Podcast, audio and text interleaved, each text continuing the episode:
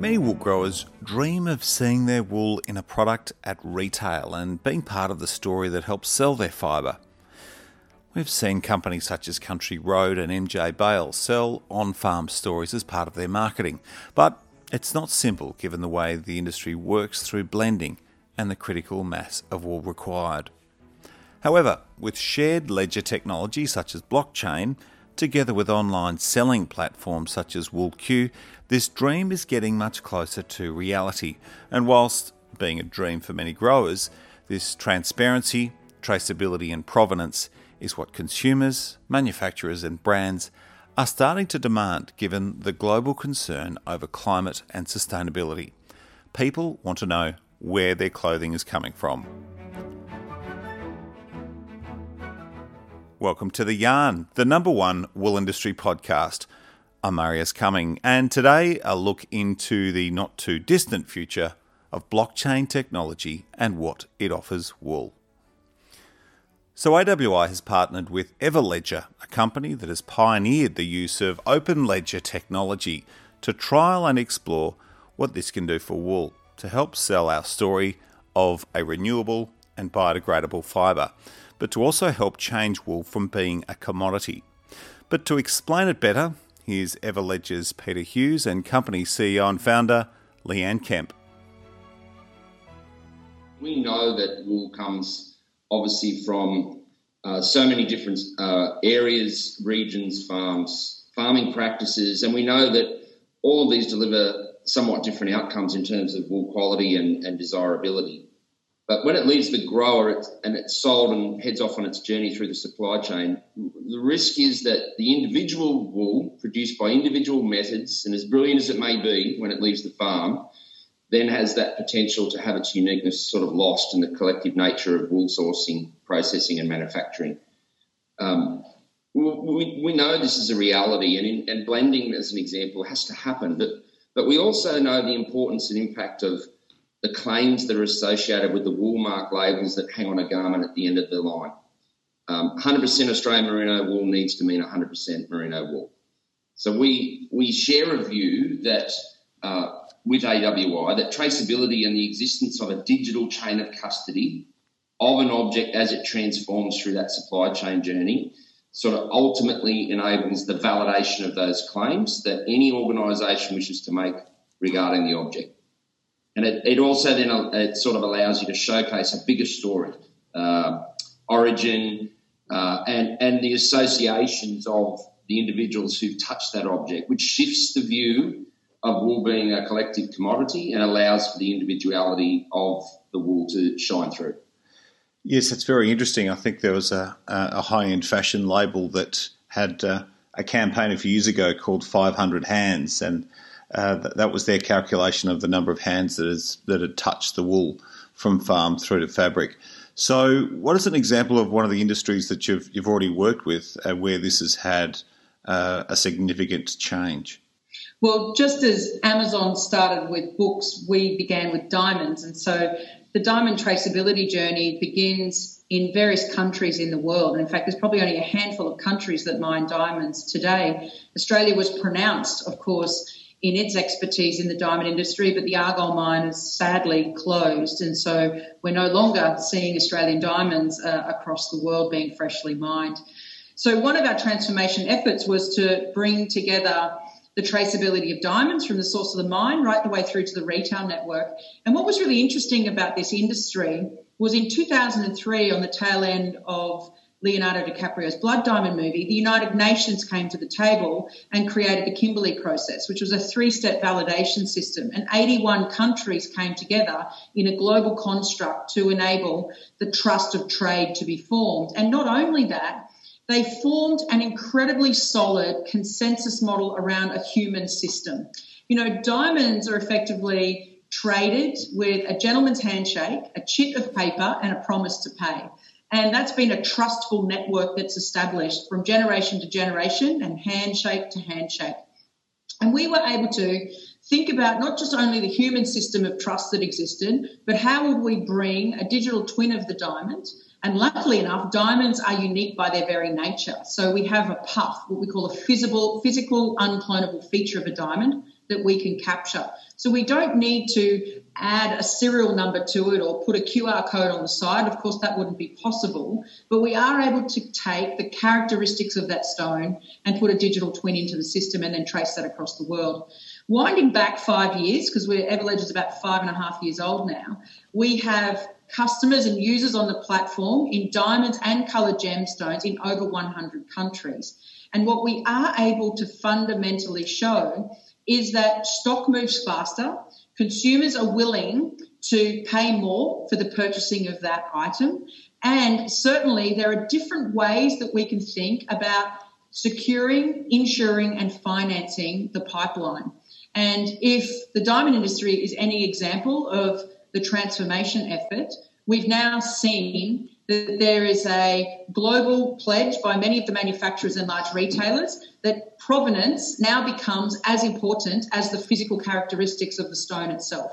So the industry has mostly been based off four C's colour and clarity and, and cut and carat weight. And now there's a fifth C, and that's the consciousness of the diamond, which is around provenance and traceability, bringing together how do we think about the use of natural resources in the mining or the transformation? Water, as we're using it for laser cutting, is captured, greenhouse gas emissions. These are all of the big questions that not just consumers are asking, but so too are those that are risk calibrating a supply chain, like banks and insurers. you didn't mess around starting with diamonds, guys. It was uh, really interesting. Sorry, sorry, Peter, I cut you off. Well, it's no, that's right. It's interesting. You're absolutely right, and and and I think for such an important purchase that's meaningful, um, you know, comes with a lot of thought, uh, and and comes a lot with a lot of passion. I think what's interesting, I suppose, is that by surfacing all of that information all the way through to a jewellery piece being purchased either online or, or in a store, um, this is now what makes each stone unique and different. But in a digital world, consumers are increasingly wanting to know more. Um, it's not just about um, what a, a, diamond that they're purchasing; it's about information in general. Consumers expect more, um, and in a digital world, they want that to support their choice of purchase, and they want it instantly, um, and they want to ensure through that information that they're not inadvertently purchasing something that has a story that doesn't align with, with their values and what matters to them, and that's what we inform. I think I'd challenge pretty much any any product that um, that thinks it has a better story than Australian wool, uh, particularly it, when it comes to provenance. It's uh, it's one of our, our greatest assets alongside. Um, alongside the, the fact that it's um, naturally biodegradable and renewable. So, given um, given your experience with diamonds and this extraordinary um, catalyst that uh, this technology presents, where do you see the wool industry being perhaps in, say, 10 years' time, given what you've learnt so far? Well, it's a, it's a great question. Um, and, and, I suppose I should start by saying we don't want to, to get too far ahead of ourselves here because this is a journey. And with AWI, we're, we're obviously on that journey now, gathering data, making that transparent so it can be tested uh, to see just what might be possible for Australian wool. Um, and making that less of a collectively sourced commodity and more unique is obviously what we're, we're, we're looking for. But we ultimately think that we're, we're moving towards where a full chain of custody um, for Australian wool growers will be visible and for the stakeholders that are interested in that. Um, I think uh, certainly there's, that, that's where things like the market's appetite to understand more, things like sustainability credentials of the supply chain that touch the product um, and the individual's product impact on the environment. This has got exciting potential, uh, which I think transcends into the, the wool industry. But broadly, the, the future, um, it's, it's moving fast, right? And, and, and I suppose the impacts of, of things as it happens day to day and year to year is, is shaping that. You know, COVID, COVID obviously this year has changed the way people are thinking about work and, and where they can work we think that economies that, that, are enabled by digital infrastructure are going to continue to grow and grow. Um, certainly in relevance and dominance, and we think transparency is going to be a very key factor um, in a global economy where people just become hyper connected. Um, they're going to not just expect but demand that connection extends to objects so that they can understand and choose to engage with those objects and purchase in real time.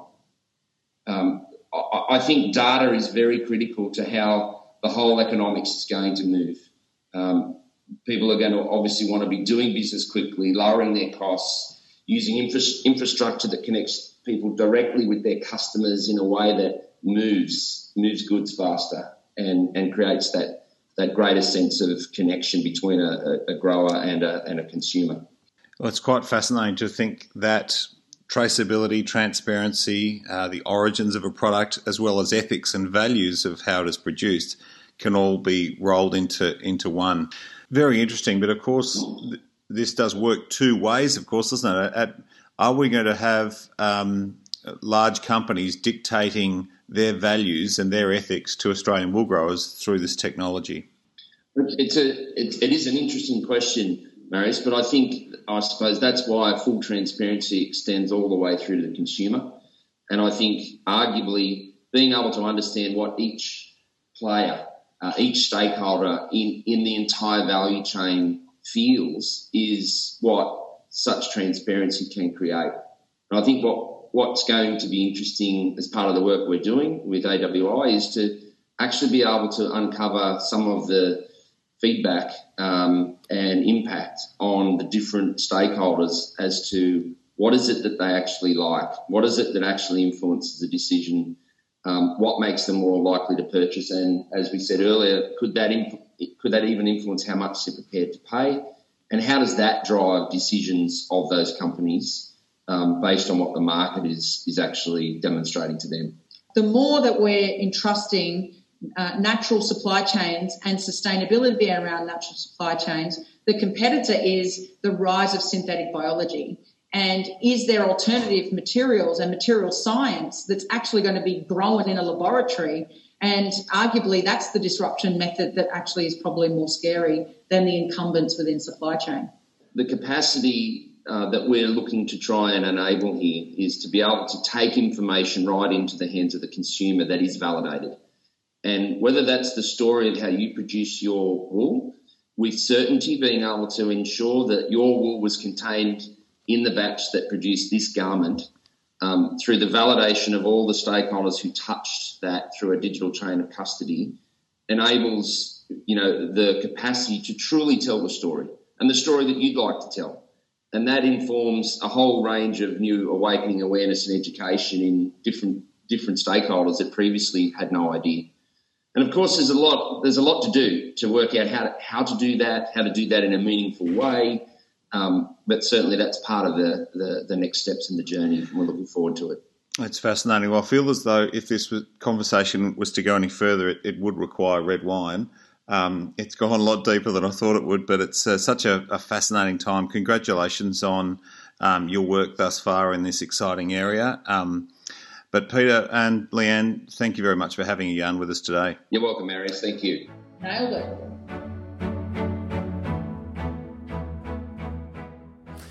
Everledger's Peter Hughes and Company CEO and founder Leanne Kemp but we're going to leave the last word here for John Roberts, Chief Operating Officer at AWI, who has spent much of his working life in the supply chain, much of it in China, with Elders. What does he make of the opportunities here? Oh, look, for me, it's very exciting. I've spent uh, most of my, my exporting life, uh, 28 years of it, uh, trying to uh, sell wool, um, growers wool direct to mill uh, and trying to make it, uh, the growing of wool a more fulfilling experience uh, rather than sort of kissing it by, uh, kissing it goodbye after the auction, um, and without a lot of feedback as to where it went or how well it was received. So I think this is uh, a really, really significant and exciting um, opportunity for, for, for, the industry. You know, it shouldn't be it shouldn't be something we're fearful of. It's something we should absolutely embrace because I think you know the world's crying out for stories of of um, sustainable farming farming practices, and, and this is a a great avenue for us to be able to tell our story. Natural fibres are, uh, are very much the priority these days, uh, and here's, here's a great opportunity for us to showcase ourselves. John Roberts ending this hopefully thought provoking episode of The Yarn. Thank you very much for your company. We look forward to it again. From me, Marius Cumming, farewell.